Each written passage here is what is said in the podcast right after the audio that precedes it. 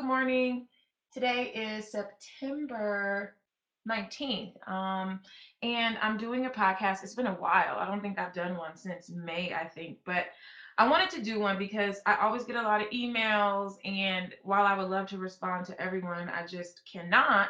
But today I got a really awesome request on Twitter to do a podcast on pushing past obstacles, fear, and doubt. And those are, I felt like that was really cool and um, a good one to do and to sort of start my morning. It's 8 a.m. I usually I start early. I actually work at like 3:30 in the morning for like an hour. So I don't I try to not start my day head on until 9. So I have some time. Um, the first thing I want to talk about is the obstacle.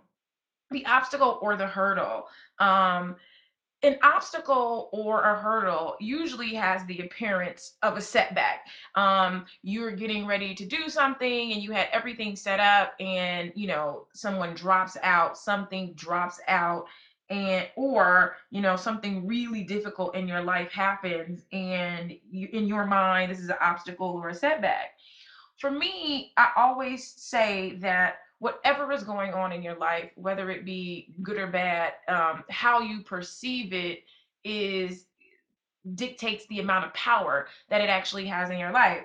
Um, I'll tell something really, really personal. I've shared this with my CurlBox subscribers, but um, two years ago, I went through really bad breakup, um, got a DUI, had a couple drinks, went out, got a DUI, and basically um, got into trouble because that's what happens when you break the law. I got into trouble and it took like a year for everything to kind of go through the court system and my attorney and at the end of the day a year later um, the judge eh, was like you need to do your whole time in jail the whole 24 hours i was like "Uh, are you kidding me? And i didn't even get like a heads up. I, it was literally my lawyer called me at five o'clock one day and was like tomorrow your case is settled but you have to spend the rest of the time the 20 of the 24 hours in jail. I was like oh my god.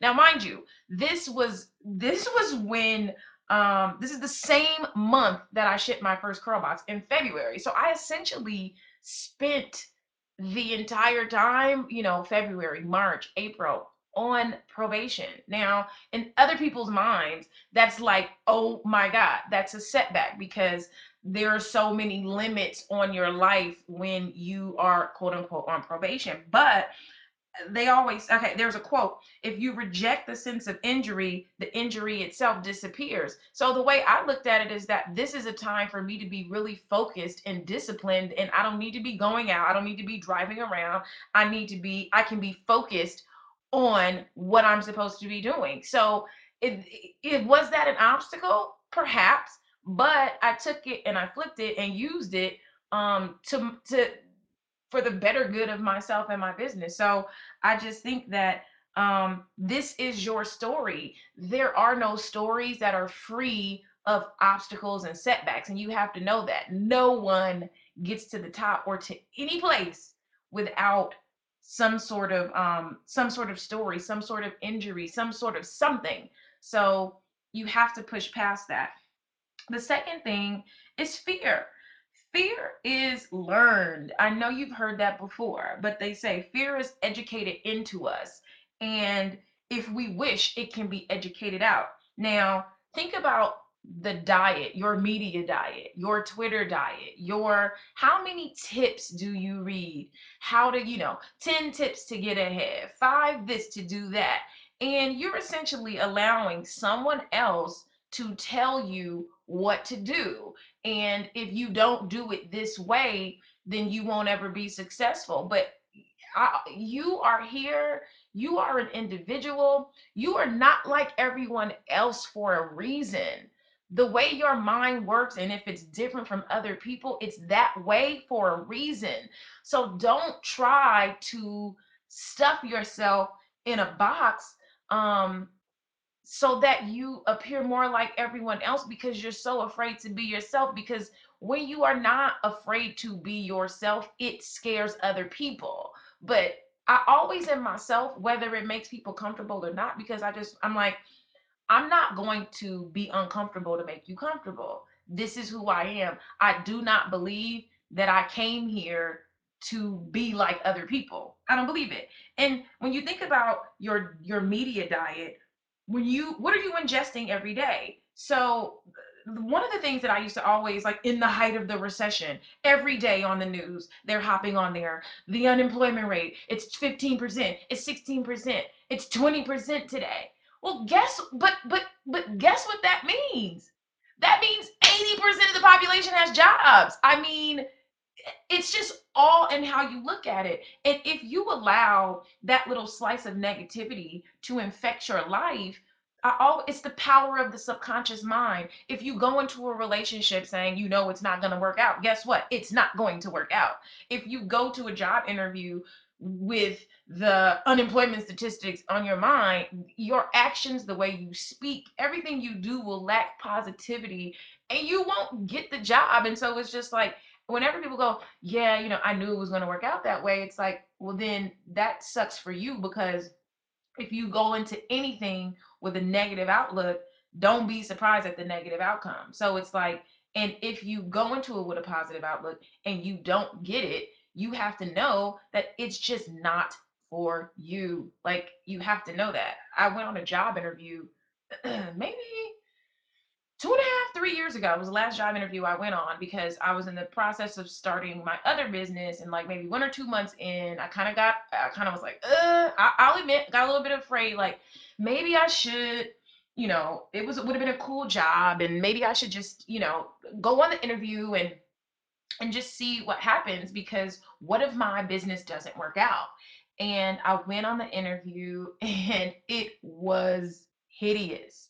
I mean, I even went on two interviews. The second interview, I just walked out because I was just like, these companies, they think they know that people are watching the media. And so it's like, if you think you're going to haze me, um, scare me, punk me, um, I'm good on that. So I felt like that was the the universe's way, God's way of saying, I'm telling you where you need to go. So what do they say? Rejection is protection. That rejection was what I needed to keep me focused on self-employment and starting new businesses. So don't ever whether you be rejected in a relationship, you would be rejected in a job, rejected from some sort of club or sorority or whatever, that's your protection.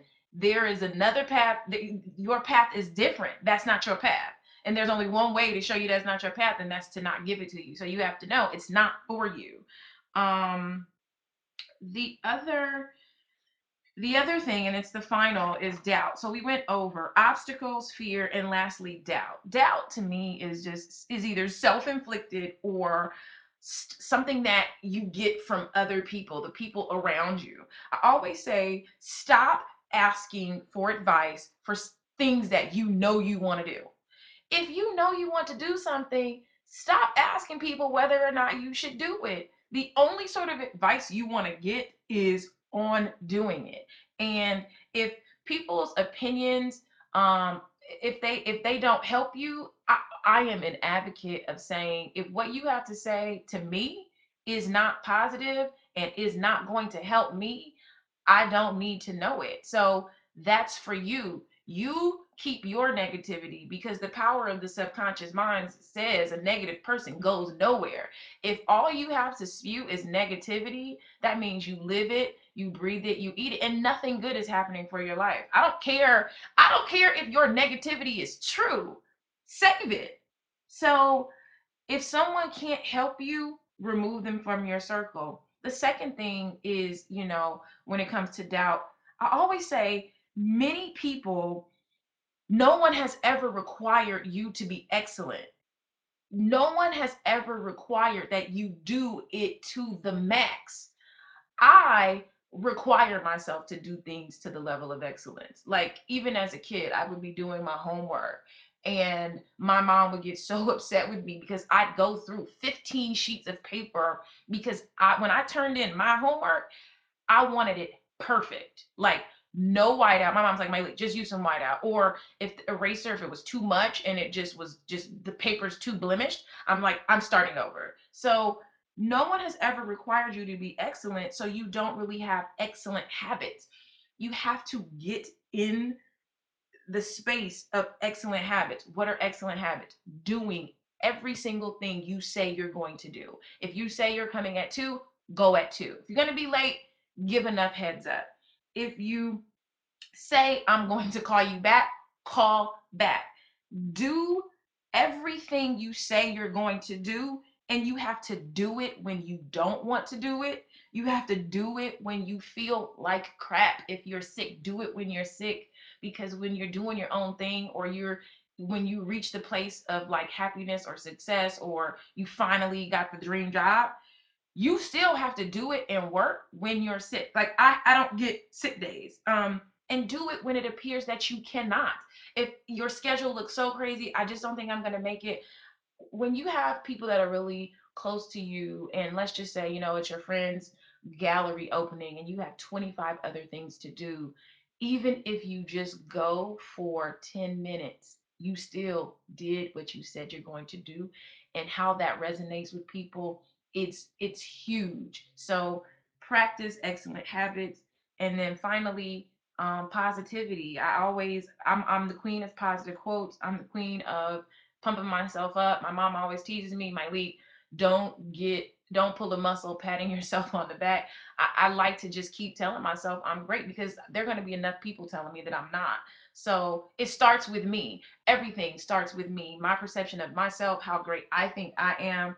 Um, demand that people around you be positive. So remove naysayers and mediocre people from your circle. If all if if people in your circle all they ever do is complain, all they ever want to do is talk about what somebody else has or doesn't have, that's not someone that's going to help in your life. Um people who are riddled with fear you know oh my god i wouldn't do that i mean what if you what if you lose your job what if you know what if you try it and it doesn't work out guess what the worst thing that can happen to you has already happened to you. You know, you lost a parent, you lost a sibling, you lost your job, you, you know, you were broke, you didn't pay a bill, and look, you're still here. So why would you be afraid to do what you need to do? Because, you know, we're so resilient. We just don't process it because we just keep moving.